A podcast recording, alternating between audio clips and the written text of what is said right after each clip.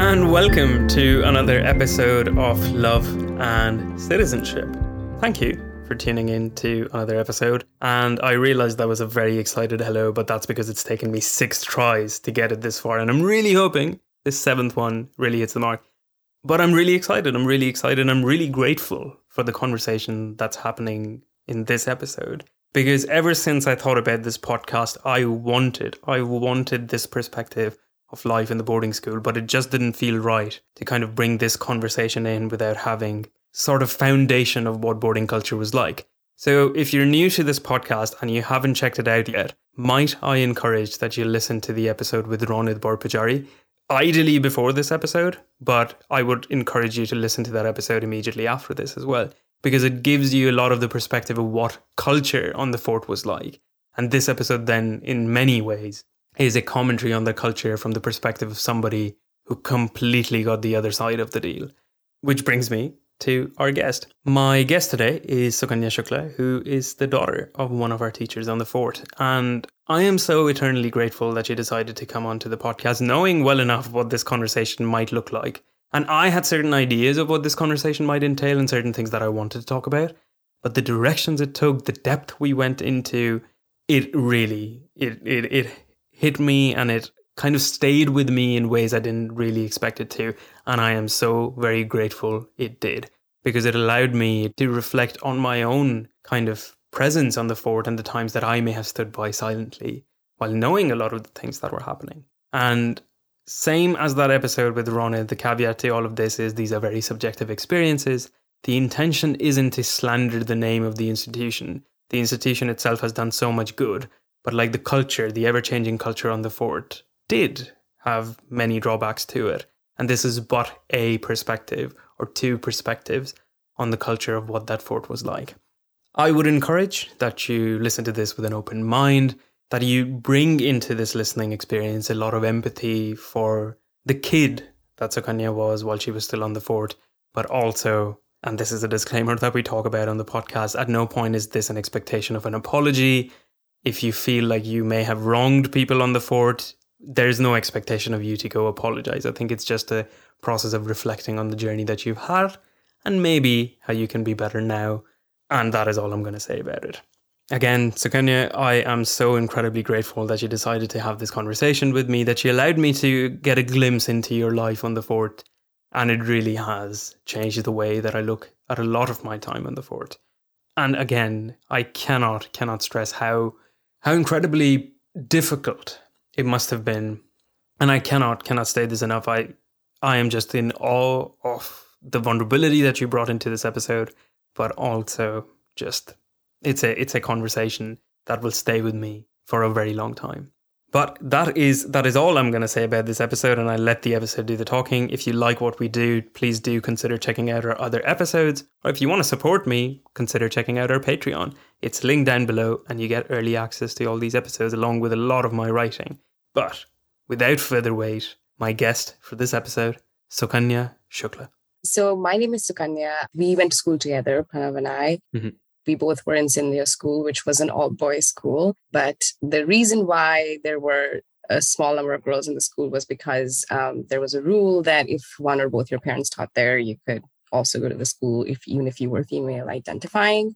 Mm-hmm. Um, so that's the reason why I was one of the six girls, or yeah, when I was in 12th grade, I think there were like six of us left um, in the entire school. I loved a lot of things about that school. I mm-hmm. was very active in like poetry, speaking competitions. I like debating a lot, although that was something that I was always like, no, my sister is better than that. So I like stayed away from that genre. So I would not be compared in one field. Like sibling comparison would not exist. So I just did not participate in that that much. Um, but I then graduated Scindia and then I came to Bates College in mm-hmm. the US where I double majored in theater and psychology. Mm-hmm.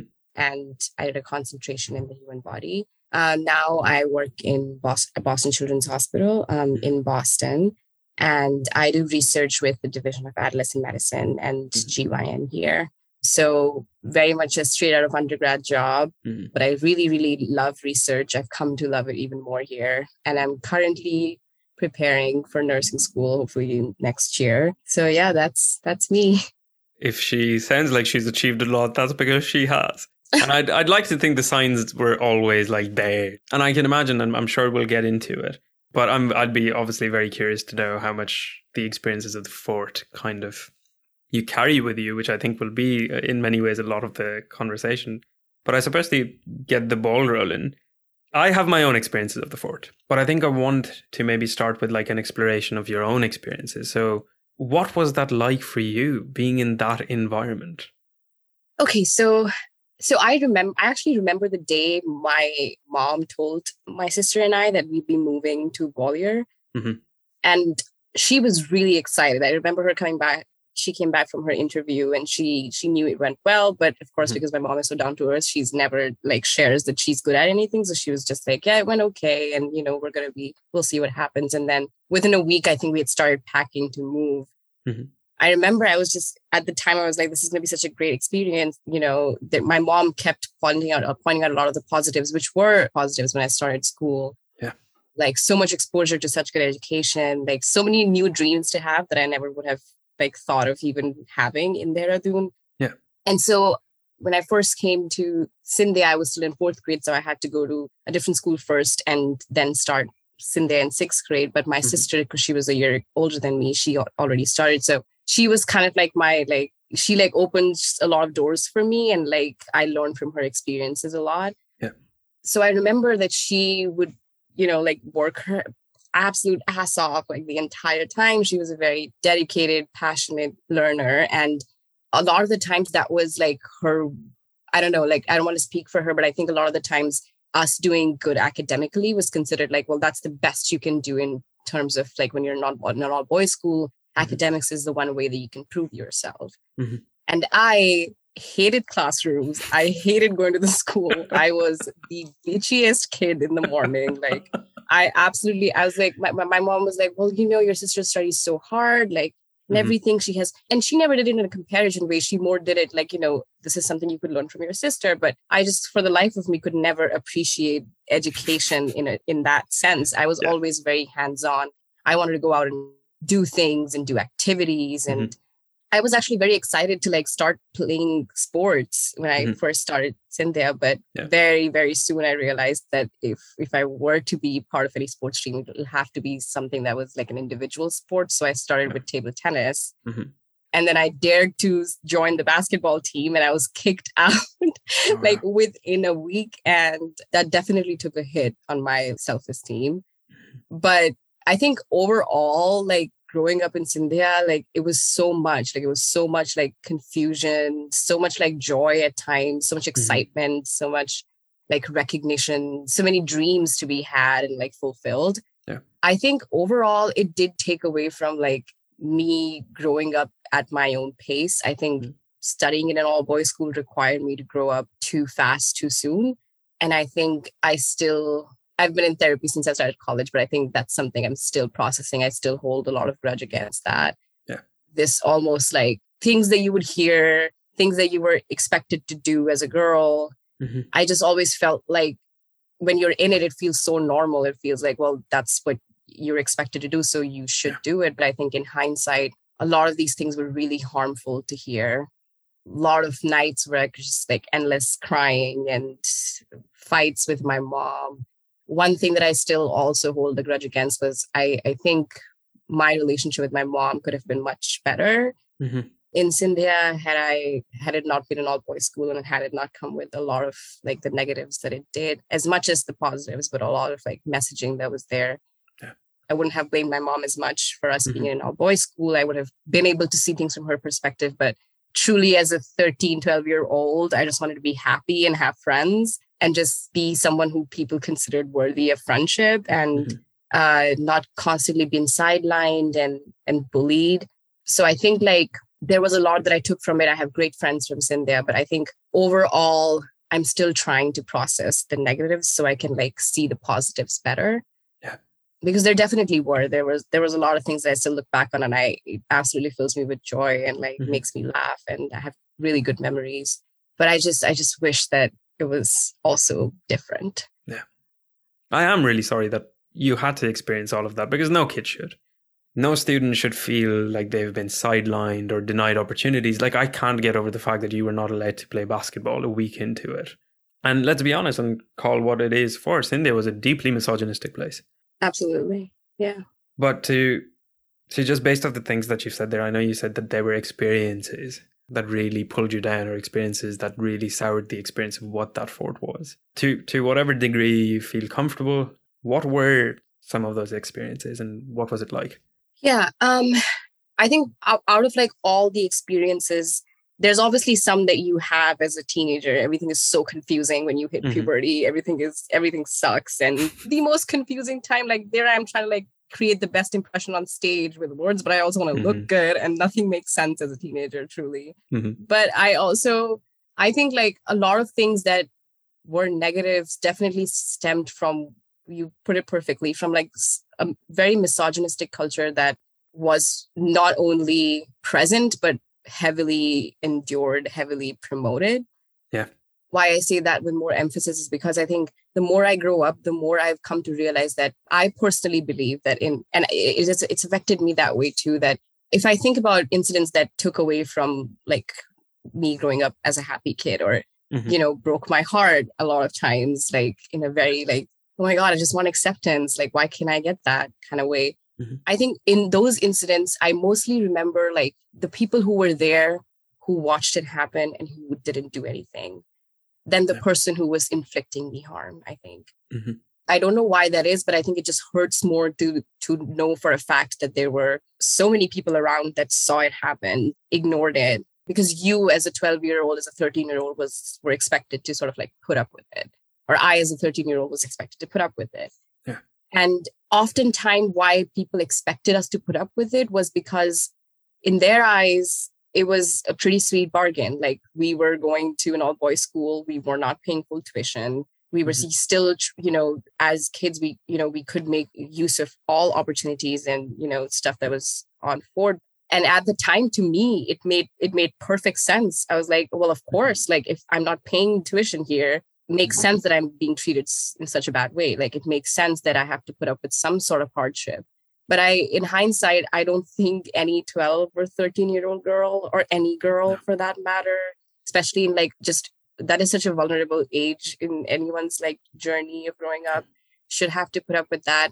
And one of the incidents that I like still think about a lot was I think I was in 10th grade or something. I had a fight. I'm not going to name names. I just not don't feel comfortable about that. But I was sitting in one of my German lessons and something happened. I don't know what, like something in discussion. And I said, like, I responded to this guy and I was like, you know what, you can fuck off or something. And I said that. Mm-hmm. Um, and then I remember soon after that, class ended. We came outside and I was walking downstairs to my next lesson. And this guy who I had said that to came behind me and he slapped me and i was I, I actually remember looking at his face and i was like do you realize what you did and if you did then why are you not apologizing already what really scared me about that look and what scared me to be in Scindia was that he was convinced that he was right he he knew what he did was right he knew what he did was he was he was almost entitled to do that and i think that that's something that really scared me about Scindia because then it made me very confused i was like well then what am i entitled to Am I entitled to respect? Can I ask for it? Do I deserve it? And that wasn't the first time that someone had like mistreated me in Scindia, mm-hmm. but that was the first time that someone had like physically abused me. And I think like it was just such a hard thing to like digest that I, I was I just it just felt humiliating. And it felt humiliating more because there were so many teachers there. There were so many students there. And the minute they saw my mom, everybody just was like, okay, I guess that's taken care of. Like, we don't need to step in. But I'm just like, no, but you, and there were male teachers too. And I was just like, you as a male teacher stepping in and saying that what he did was wrong might be the only way to convince a guy that he yeah. is wrong and that he shouldn't be doing that. And he, he's not entitled to hit people. Yeah. But I remember, I remember that. And then like, you know, my mom and one of the other teachers too, they took me to their office and they like calmed me down. And, and you know, by then it was like lunchtime. And I will never forget this. I, I remember walking into what we called mess, um, mm-hmm. our dining hall in school. And I, I it was a mess. it was a mess. yeah. And I remember like this guy who had just who had hit me mm-hmm. he comes out of that like side area where you would wash your hands and he came out of there and there were like a couple of guys following him who weren't my friends but acquaintance or uh, even if not friends or acquaintances like people i would still expect to you know not do this kind of stuff mm-hmm. they were following him and i remember them patting him in the back and like as i'm walking in still crying with my mom and my sister and they were patting him in the back and says like you have nothing to worry about you have nothing to apologize for and till this day i don't think they they think that that was wrong because they think that if i can say if i can tell someone to fuck off i deserve to be beaten Mhm. up and it was always more about like policing how girls responded Yeah. there was a lot of like well we can't control how other people treat you but you can control how you react so why don't you react in a more peaceful way? And it was just it's like it's not it does not work that way. Like i'm also a 12 and 13 year old teenager. I also have a big ego. I also don't want to Mhm. be humiliated in front of people. So yeah i think like that was one of the incidents that really threw me off. And i think after that it was really really hard for me to like feel safe in school mostly because i was so scared of just the humiliation that can follow from things like that Yeah.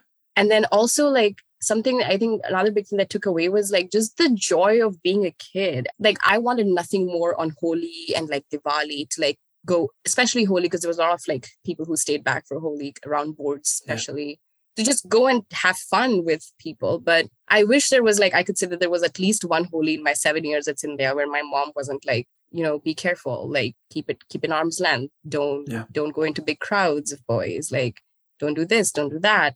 And it's crazy. The irony is that i did all of that and yet i don't think there was one holi where i wasn't groped or i wasn't touched inappropriately or someone didn't make a comment about you know what i was wearing or whether if, if it was too tight.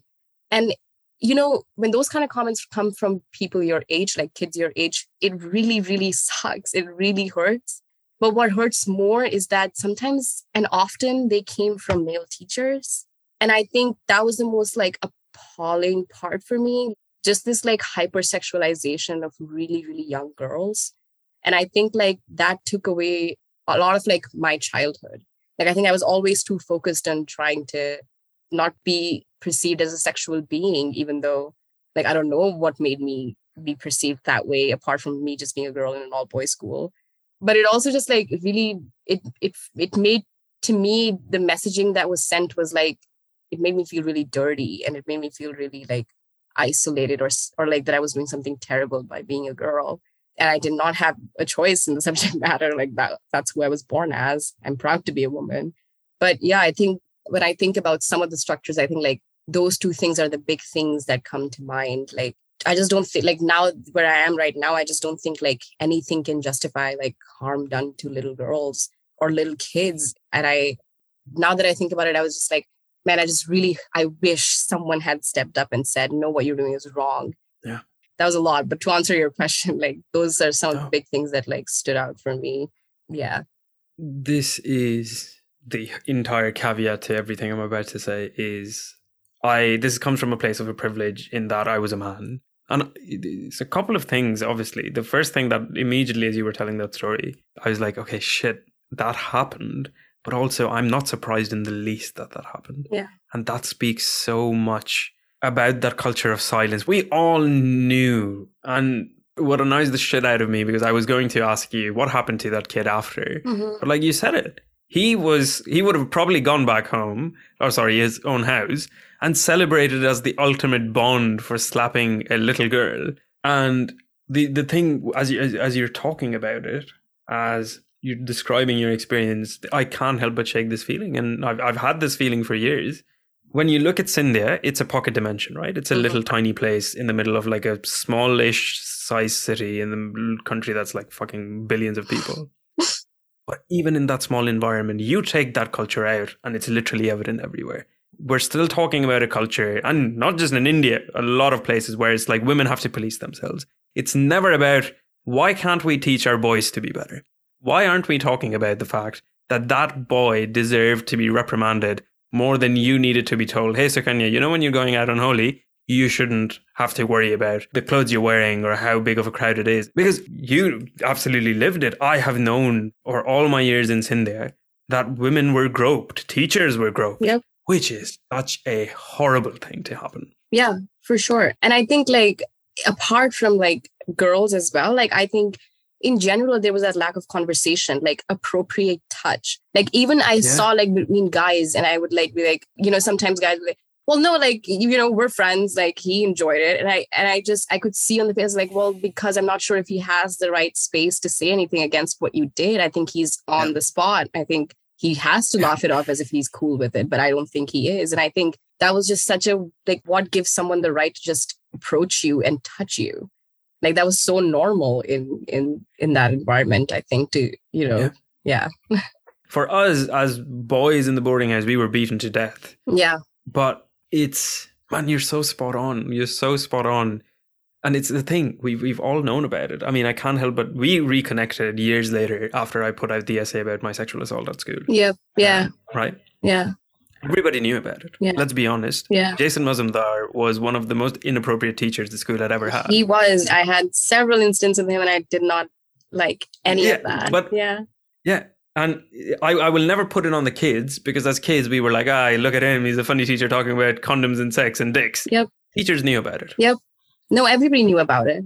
Yeah. The last day I was assaulted, as I was in his house, there was another teacher present on the premise, and I'm not going to take names. Yeah. He knew probably what Jason was accused of because yeah. I wasn't the only student Jason ever abused. Yeah. And this this is I suppose we we can be here, we can say these things, but I'm I'm this this is this is what I'm and, and I can't help but shake this. I absolutely cannot help but shake this.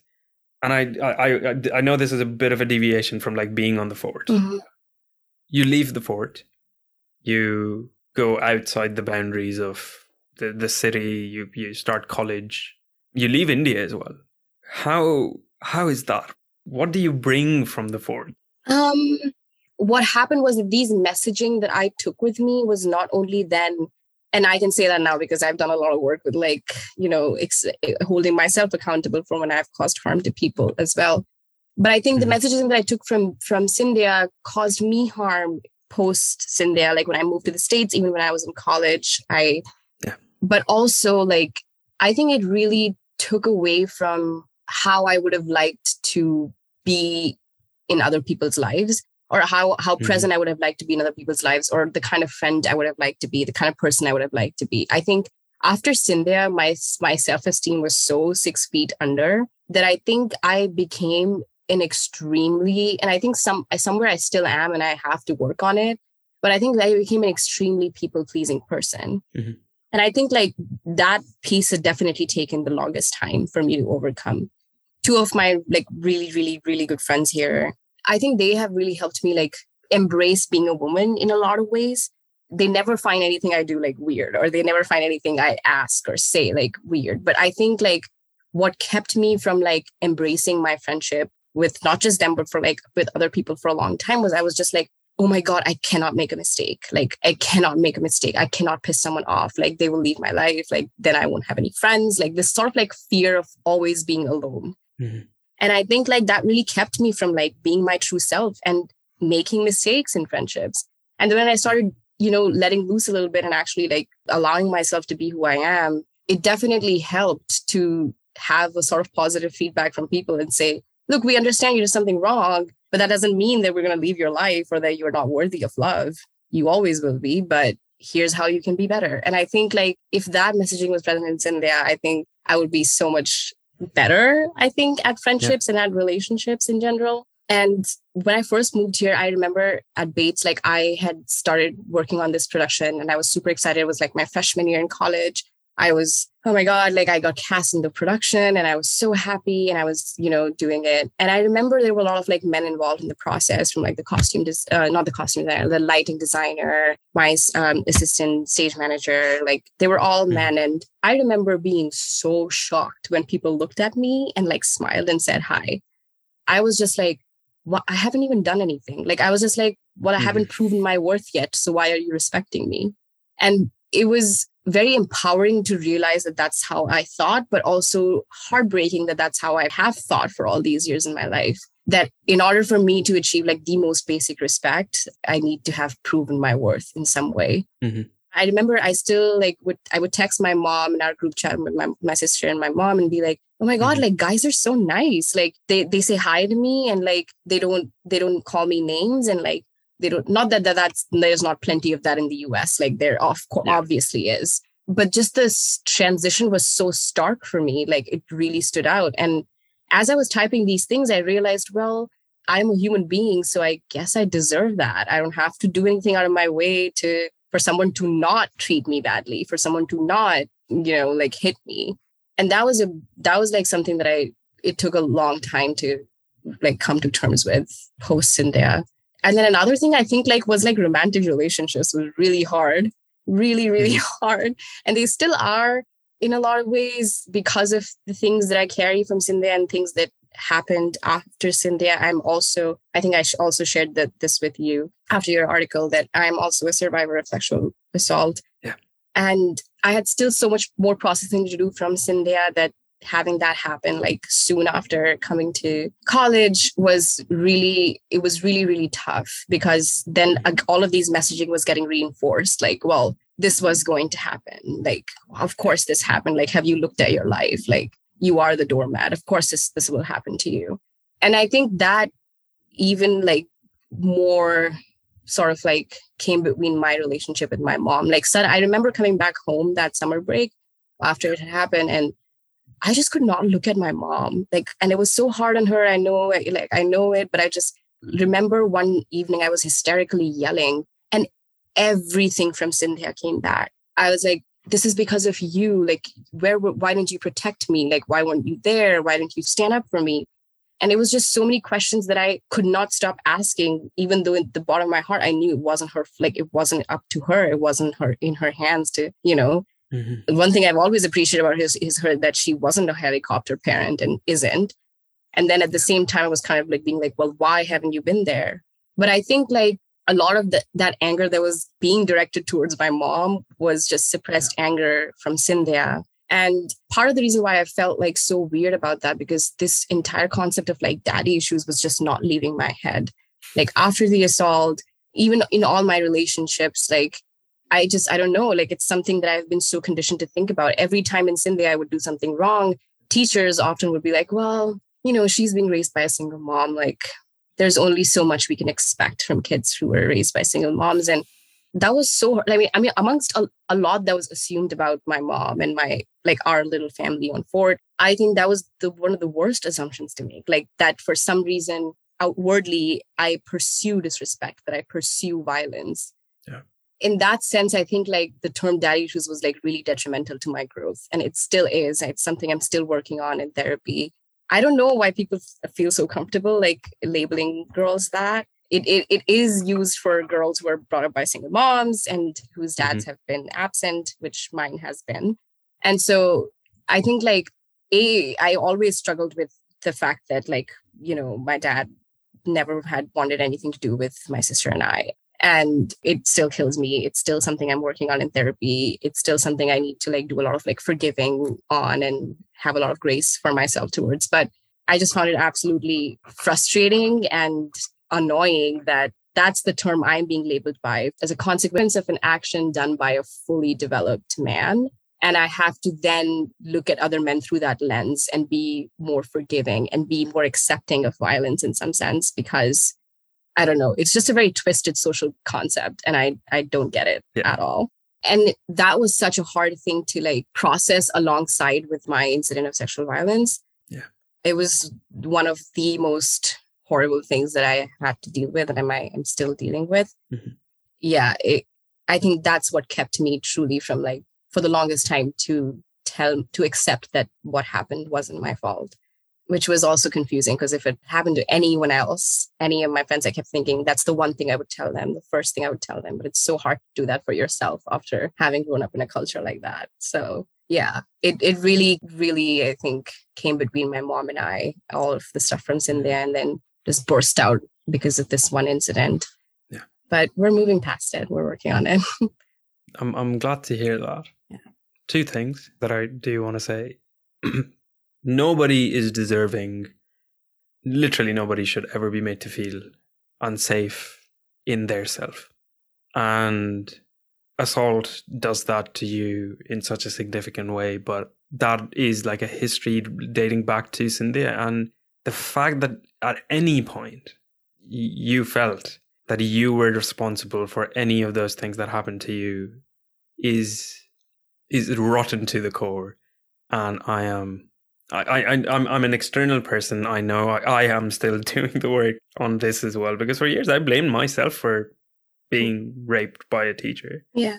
But I hope you know, even if at the end of the day it's what we say to ourselves that matters the most. I hope you know that that wasn't you, and not that you ever have to or ever ever needed to vie for one second of you know that you deserve to be treated with decency. But my fucking lord, Sukanya, the to to go from a place where you were constantly disrespected to the person that you are right now obviously in on a zoom screen in front of me. I am so in awe of you but i am also so hecking proud of you dude. Thank you so much. Honest to fucking god. Because it takes man that is some strength of character that i wish i have is basically what i'm trying to say i'm not trying to glamorize this i'm not trying to put you on a pedestal no, no. i just feel like i have to say this yeah and the second thing that i want to say um, I used to debate with your sister, mm-hmm. and I'll, I'll keep this brief because I know she's not part of the conversation at the moment. But I think when I saw you guys on the fort, there was always this feeling of like there's a wall there. We often like to colloquially joke about it as like the resting bitch face, mm-hmm. uh, right? And I always used to wonder, you know, why are they like that? Why is there the, and I apologize again, but like, why is there the resting bitch face? Mm-hmm. I'm surprised there wasn't more. I, am surprised like you managed to be such a contributing member of that for both of you, because it makes so much more sense to me now. It's a defense mechanism. It's how you learn to survive. It's how you have to survive. Yeah. And it took me years to be like, holy shit, that environment must have been horrible. And I, I really have to be honest. After you reached out to me when I put that essay out, I'm so grateful you did, and I'm so grateful we talked and I'm so grateful you're here. um, again, at the risk of sounding repetitive, I'm so, so incredibly proud of you. Thank you. So, with that said, your mum, I can only imagine what that experience is for her in many ways. What was your relationship like? What's that like to have that relationship with the two people who maybe get it the most, but are also just like constantly the system is rigged against in so many ways? it's it's very very confusing it made room for a lot of unnecessary jealousy i don't know what the right word is but just sort of like anger like weird anger towards towards my parent which was my mom mm-hmm. most of her fights that we had on when we were on in Scindia, my mom and i you know my mom did that for us. She left her life in Dehradun. She took that chance for us. The heart of that decision was giving from like for my mom was you know i want to give my kids the best of the best. And that's something our family never compromises on education. Like yeah. no matter what the price is no matter what it is like obviously you know coming from like a middle class family we were always if you're gonna if you want to study outside work hard get good financial aid and you can go. But it was mm-hmm. never something that was taken away from us. Like even if you know we had to pay so then we have to pay. Like so what? And i mm-hmm. think like she did that in mind. She's like she knew that her daughters will have so many things and so many dreams and so many more opportunities if you were to move to the school. But for me as a 12 year old kid i hated that. I have to leave all my mm-hmm. friends everything and pick up my life move to gwalior where i know no one. I hadn't even heard of gwalior at that like i didn't even know like where we were going. Mm-hmm.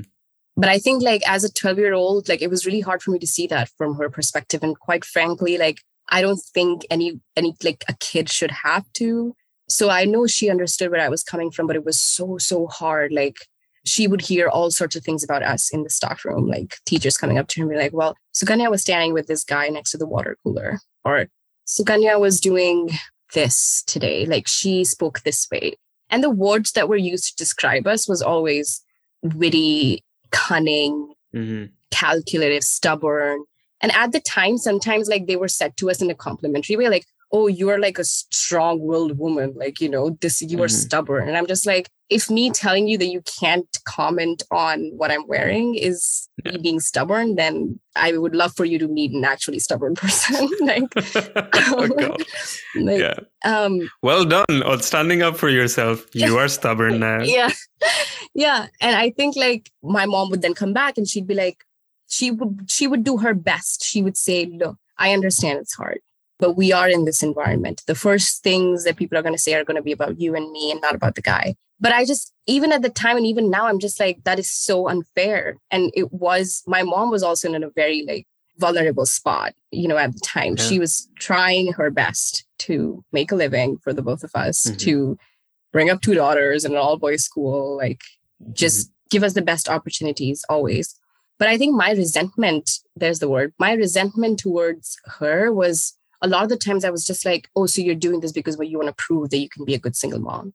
Like it's about you. So you were doing mm-hmm. this because, you know, you want the world to know that you are capable of raising two daughters by yourself. And I think like as much as it was must have been hard for her to hear that, I think like I was just going through it in Scindia. Like I was just so tired of crying at night. I was so tired. I remember like in eighth grade, things were like really, really bad one time. And I came home and I, like, that's the first time I contemplated suicide.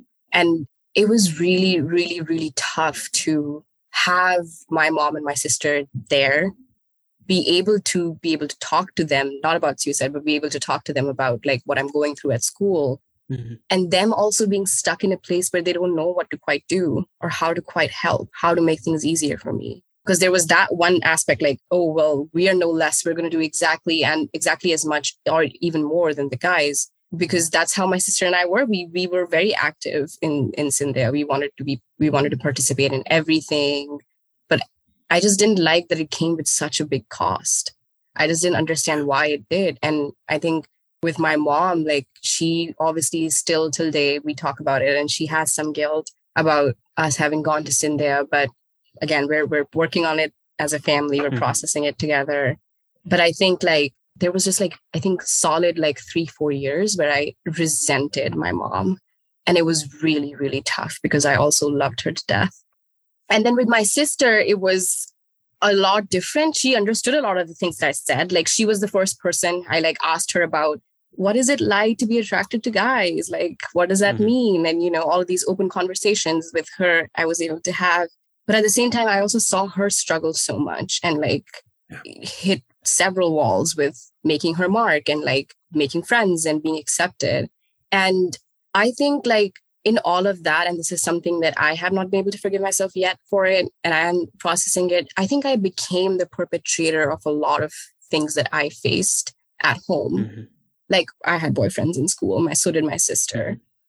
But mm-hmm. we were, it was never considered like a relationship. Like it was always like the way it was talked about to us was like what are you like in such disgust as if we are doing something that not any other teenager would be doing like as if yeah. guys there don't have girlfriends like all over mm-hmm. yeah. the country visiting them for like inter-school competitions with the sole purpose of visiting them and i can all. see you looking at me it's it's okay like it was yeah and and i like yeah.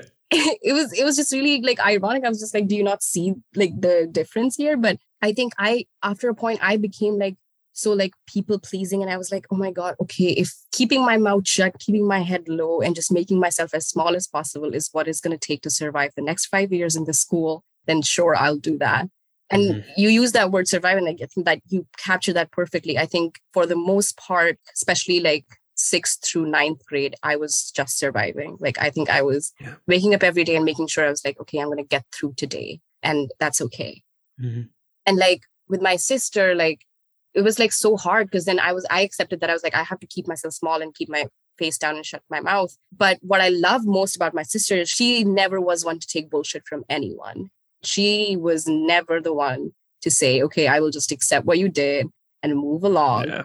and i was the exact opposite. So when my sister would stand up for herself like i would see how it would affect my mom because my mom would hear all these things from people like your your your daughter's raising voices at boys like i think at one point one of the teachers did tell my sister that like she should never raise her voice at guys because guys have an ego and i was like are you wait what are you fucking kidding me yeah and so like a lot of the times when, I'm, when my mom would be struggling and she'd be like, why can't you guys, like, you know, she was so fed up. She's just like, just do it. Like, just make it through the day. Like, please, I'm begging you. I would be like, yeah, okay, I got it.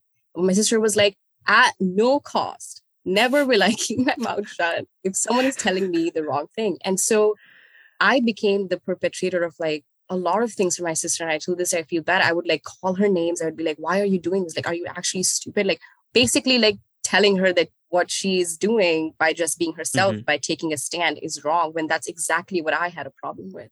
I think mm-hmm. I was so tired that I was just like, I'm fed up. Like, I give up. I'll, you know, whatever it takes. And then I was calling all these names to my sister, like telling her that she was bad for doing, for like living her life as a teenager, for exploring herself, like for having boyfriends. Yeah. And I think like that really like changed my relationship with my sister. I think that's when we stopped talking, which was really hard because my sister, like till this day, everything she says is right. Everything she says is carved on stone. Like she's my absolute hero. Mm-hmm. You know, I, I love her so much, but I think there was like a long period of time. Yeah.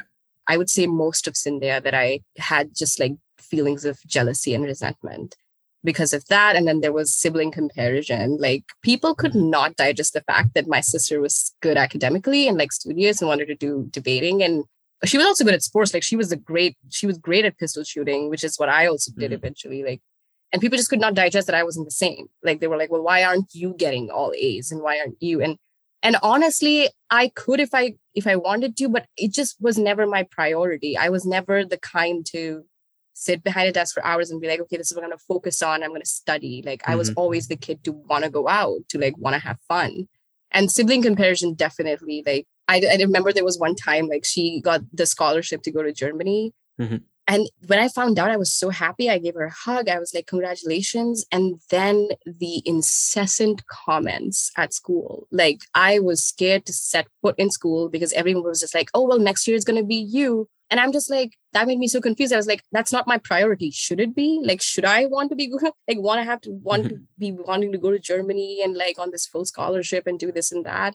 And I think like what took the hardest hit on our sibling relationship was when I applied for NYU Abu Dhabi and I didn't get in. And the next day I came into school and there were all these looks and like stares and and I was just like, do you understand how hard it is to get into colleges? Like, and that's yeah. like, you know, you apply to 10, you get into three. Like, and I was just, no one was like willing to see that perspective. It was, it was all just like, well, your sister got in, so like, why not you? No one was willing to hear my side. I was not happy when I went there for my interview. I was not happy. I just wasn't but everything was mm-hmm. just like this from this weird place of like sibling comparison like do this and I, I honestly it felt more frustrating because it didn't stop even after i had done things that my sister hadn't done at school like i went for the biking expedition i went for the mountaineering expedition with my sister mm-hmm. which was a great bonding exercise for us like 25 days in the mountain isolated and we talked about a lot that was one of yeah. the most cherished memories i have with my sister growing up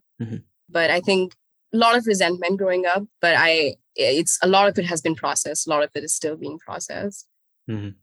With my sister, I obviously don't have any resentment anymore. I, I'm able to have more open conversations with her, and okay. I think with my mom, it'll it'll take some time. Our relationship is strong. It's really really strong. She's absolute mm-hmm. my like ride or die. But I think there's some things that are yet to be processed from. Yeah. yeah. Time takes time. Yeah. I did warn you about this, where like we'll only get through half of the things that we put on the paper. yeah. But just to kind of wrap things up, I have two questions. Actually, three questions. There, there might be a third one. We'll we'll we'll play it by you. Okay. So, two questions, um, and these are very tied. If you could, so you have a time machine now, mm-hmm. just right now today, and you go back to grade nine, and you, I mean, you're meeting your grade nine self so you're back in time and you have an entire like hour with young little Sukanya. What do you what do you say? What do you talk about? Okay, this is like it's gonna sound a little silly, but I would really tell her to stop pulling her hair back so much. like, like literally, I would tell her like stop oiling the shit out of your hair and stop pulling uh-huh. them back so much that you end up with like just a face and no head. So that's okay. like one of the first things I give. Solid advice. Yeah. But I also tell her to give herself a break. I would tell her that not everyone in your life will like you, and that is okay. And I would tell her to think more about like self love and what that looks like. Yeah. And this is my it's a it's it's a loaded one in the sense because I know we're still both I I, I don't have a concrete answer for this, so I don't expect you to. What's your hope for anybody listening in? Especially for like obviously people that, you know, are either part of the fort, were part of the fort, uh, maybe part of the fort. What's your what's your what's your hope for somebody listening to this episode? I think like some serious reflection. Mm. Um and not for for me like i don't want people to be like oh, like now we have to reach out. And if like if we ever did something like i do not expect anyone to like reach out with like lengthy apology messages or anything like that. But i think like reflection more in terms of so how does the cycle stop? So where do we intervene? Like i think i love community and i love like thinking about generations and like what comes next and everything like that. I think like mm-hmm. it's i think it's time that we like we think about how we're going to leave this place a little bit better for the next people and i think like if we're not thinking about that actively i don't know like if we're being a part of community. So no. i think that that is my hope. I hope like there are really happy girls in Scindia right now. I hope if they're not i hope people are checking in with them. That's my yeah. hope. Someone checks in with them and says are you doing okay mentally? Mm-hmm so yeah one reflection and two second hope is just abundant love for all kids in Scindia but also i have a place in my heart for the girls yeah. that go there. So just a lot of love for them. Yeah. Yeah. Man that is yeah you have to leave that place better than you found it. Yeah. And if you can't as a present ex or future Scindian if you can't say that you have you've got some serious work to do and do it. Like I, I 100% agree. Don't do it for sending Sukanya long apologies. Yeah, I think please no. Sukanya is well on her way. You're well on your way on doing the work. Yeah. Yep. Right? start start having these uncomfortable conversations with yourself. It's the only way to do it. Yep. Because to say we have a problem, you have to first recognize it, and that's how we fix it. Right. This is my last question. This is ending on a hopeful note before I say my final spiel before we pause this recording. So we've talked about you going back in the time machine. Yeah. You're listening to this episode now, 10 years in the future. It's been 10 years since you and I recorded this. I am I will send you a message on the 10th year anniversary I of publishing that. this episode. like, hey, 10 years, we we did this. Um, where do you want to be? Where, what's your hope for yourself 10 years from now? 10 years from now, professionally, I think I want to be doing research in women's health and also mm-hmm. be a psychiatric nurse practitioner. That's what I want to okay. be. So hopefully professional goals, that's what I want to do personally i i want to be able to make more room in my heart for love mm-hmm. for myself more than anyone else and be more forgiving towards myself and then also be better with setting boundaries like i really want to turn into someone who is able to say no and leave the conversation there and not have to feel like i have to explain myself mm-hmm. yeah hopefully still surrounded by a lot of my friends and family mm-hmm. yeah that's my hope. to future Sukanya listening this, I hope all and more has come to pass. But to you, the, the one in front of me right now, I had a certain idea of what this may have felt like kind of coming into me and what I was like hoping this conversation would be. But I'm leaving so much more aware, educated on your because I, I think it you I have run the risk of like just kind of really focusing it on like the perspective of the boys on the fort. Mm which is why I wanted to have this conversation because I know there's a whole other side to this oh, yeah. that needs voice as well. Oh, absolutely. And you, this is like one hour of that voice, and such like we've barely scratched the surface. Yeah. I am incredibly grateful to you for having this conversation. But all I will say, and all I, I will ever say, at the risk of repeating again, I am so incredibly proud of you, but also wishing so much more abundant growth and joy and love for you. So kind of, I mean, if you are ever in London or if I'm ever down in the States, we absolutely have to get a cup of coffee because I would love to catch up with you in person. Oh my God, I would love that. That would make my day. And also thank you so much for all your affirmations throughout this podcast. I don't think I would have been comfortable at all if you weren't such a great host and also someone I knew personally. So thank you so yeah. much for also sharing your story because it helped me share mine. So thank you. Yeah. Okay, I'm gonna I'm gonna I'm gonna leave it there. Uh, like, share, and subscribe. usually is what we say, but uh, no, that's that's where I'm gonna leave it. Thank you, thank you for coming. Thank you for listening to this episode. We have another episode out next week on the Wednesday. And if you like what we do and the work that we're putting out, do consider joining our Patreon. Till then, this has been Love and Citizenship, and I will catch you in the next one.